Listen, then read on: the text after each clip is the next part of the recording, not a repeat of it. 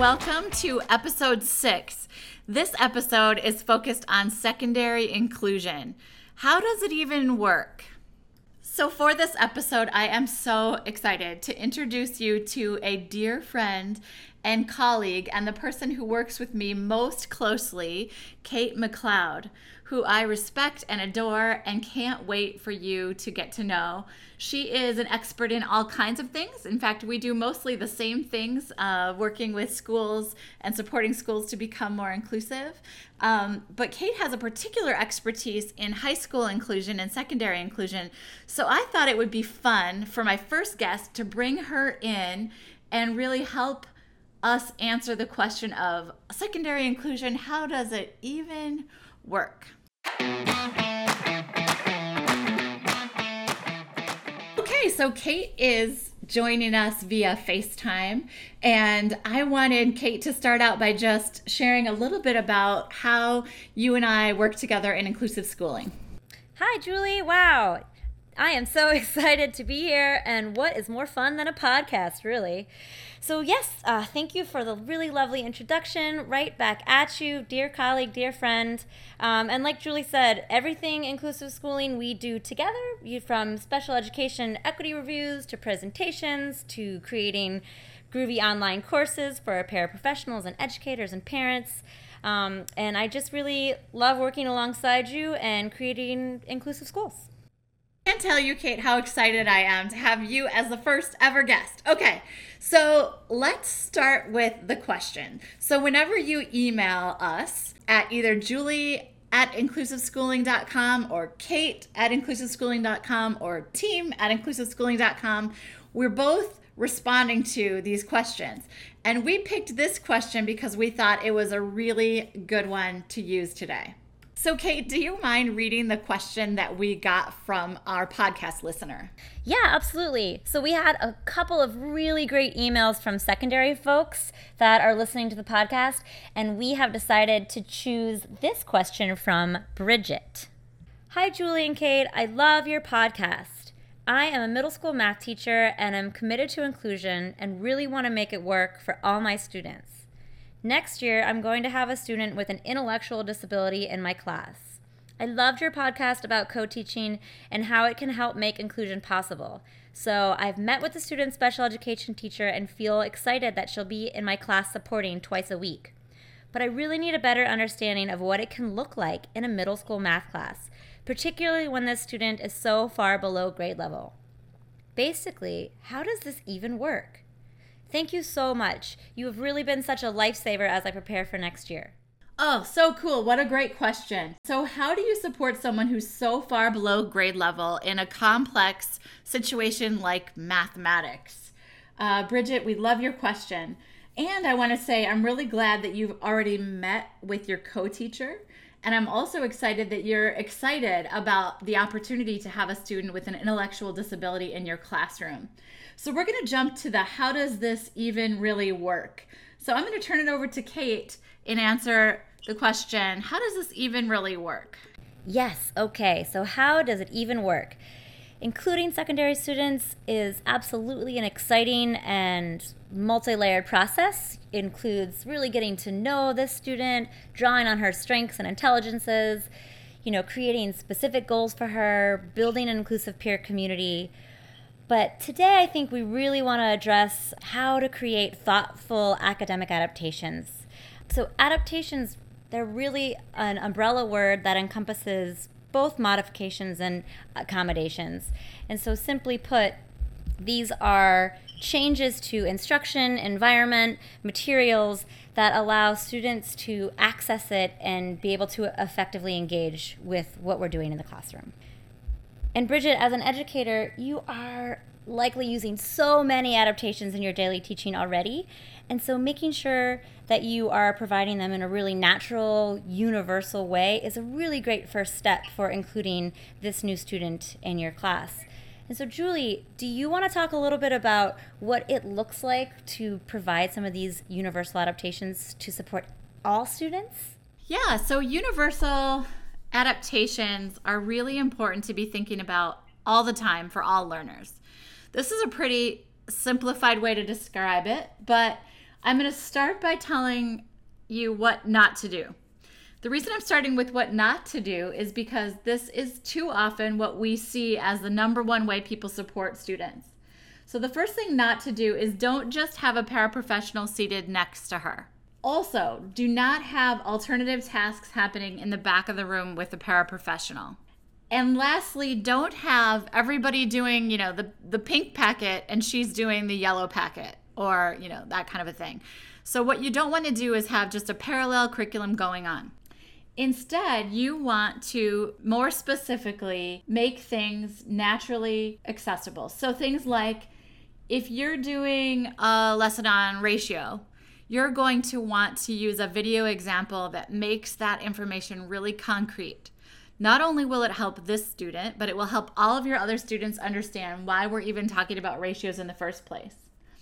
Something else you're going to want to do is think about making it visual. Make every step of the process really visual because that helps probably not only the student, but also all the other learners in the room. You're going to want to break steps down into chunks. So let's imagine that solving this problem takes 12 steps to do it. You're going to want to have a very visual way to get through that problem.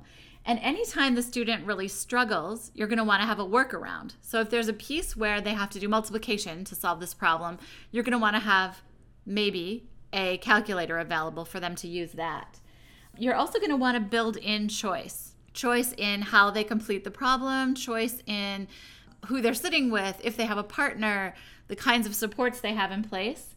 And the last is multiple means of representation. So you want to pull in, what I mean by that is allowing students to write their answer, draw their answer, design their answer, speak their answer, create a video to explain their answer. So they have options about how to respond to a problem or a prompt.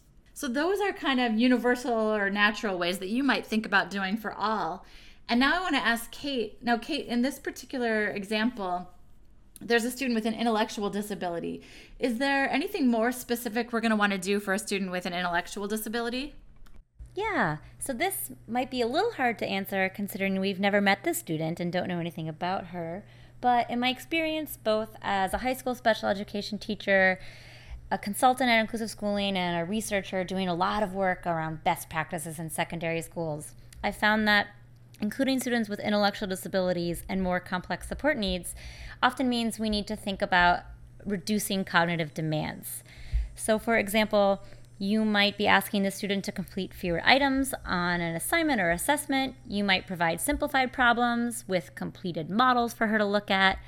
You might use images to support her understanding of some of these problems and concepts, and also multiple choice, word banks, guided notes, things like that. But most important, you really want to thoughtfully plan each unit with this student in mind because they're going to be working toward the same big essential questions, but we might not expect her to master all of the unit's objectives. So one of my favorite ways to support teachers when planning for secondary students with more complex needs is to get together with the whole team and ask the following questions, right? What is the big idea we want the student to learn? 2, what is the key vocabulary we're going to want them to learn? And 3, what are the skills they're going to want to learn?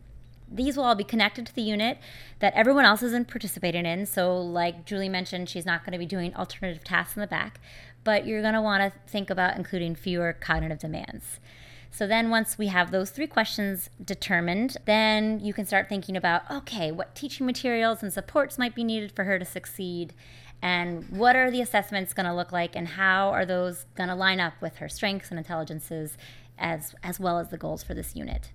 Kate, I love what you said there. I just want to highlight that piece where you talked about the big ideas.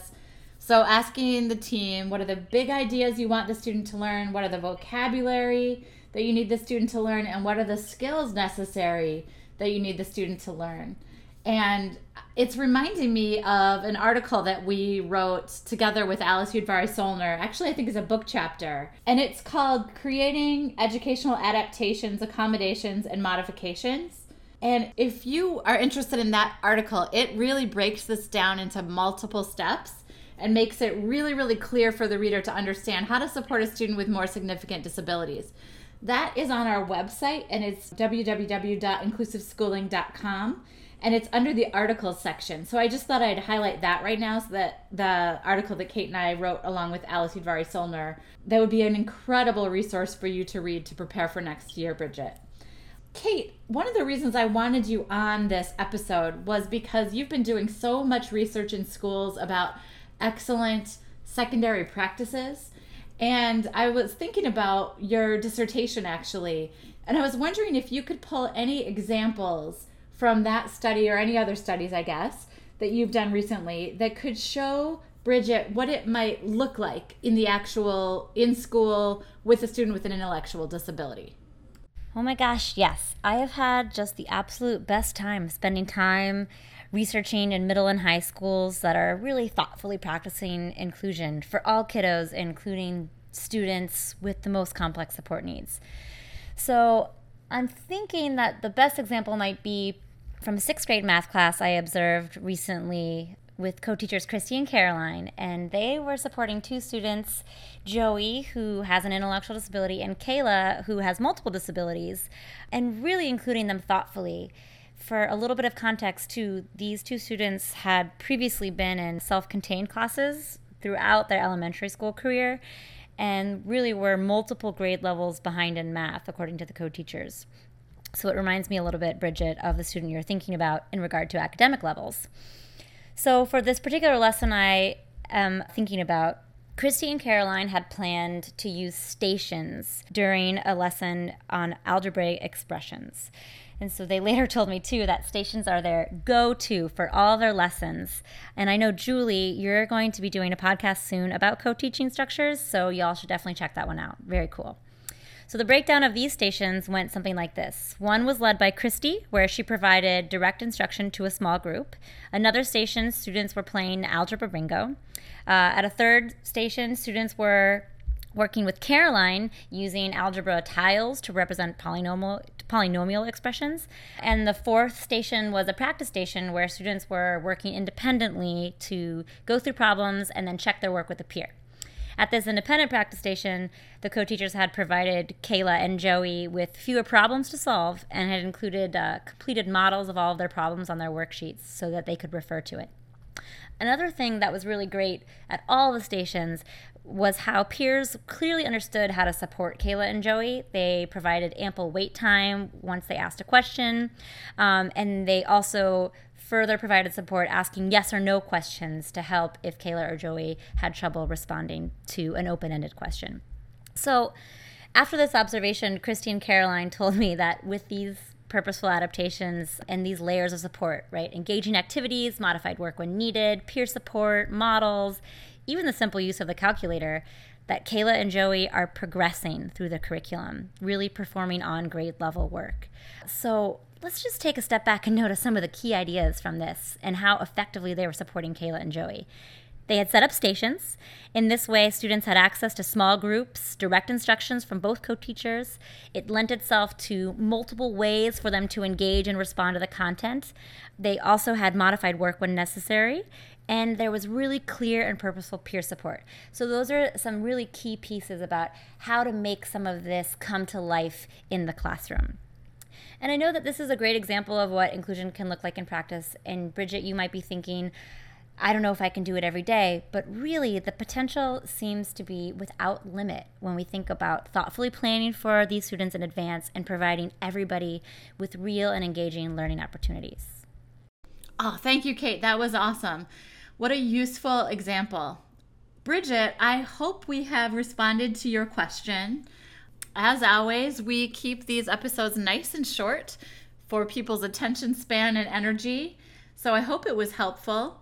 If it was, please rate and subscribe to our podcast, the Inclusion Podcast. I cannot wait for you to join us for our next episode, and I would like to thank you particularly, Kate, for joining us today. Thanks so much for having me on, Julie. It was my pleasure. I also want to share with everybody that Julie and I are about to launch a new online course, The Inspired Secondary Educator, 21 Days to Happier and More Engaged Learners. That will be available on our website, www.inclusiveschooling.com, under the courses page. So look out for that in the coming month. Thanks, y'all. If you have a particular question, make sure to send it to julie@inclusiveschooling.com or kate@inclusiveschooling.com. Thank you very much. Wishing you warm and inclusive wishes.